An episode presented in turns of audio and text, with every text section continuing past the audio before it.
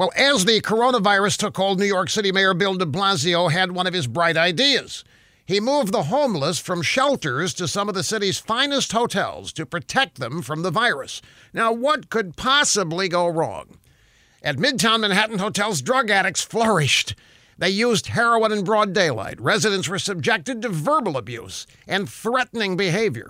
No cops were dispatched, and nobody from city government responded to multiple complaint calls.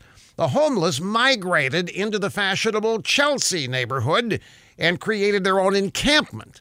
They blocked the entrances to local businesses, which were already struggling because of the lockdown, I should say, struggling.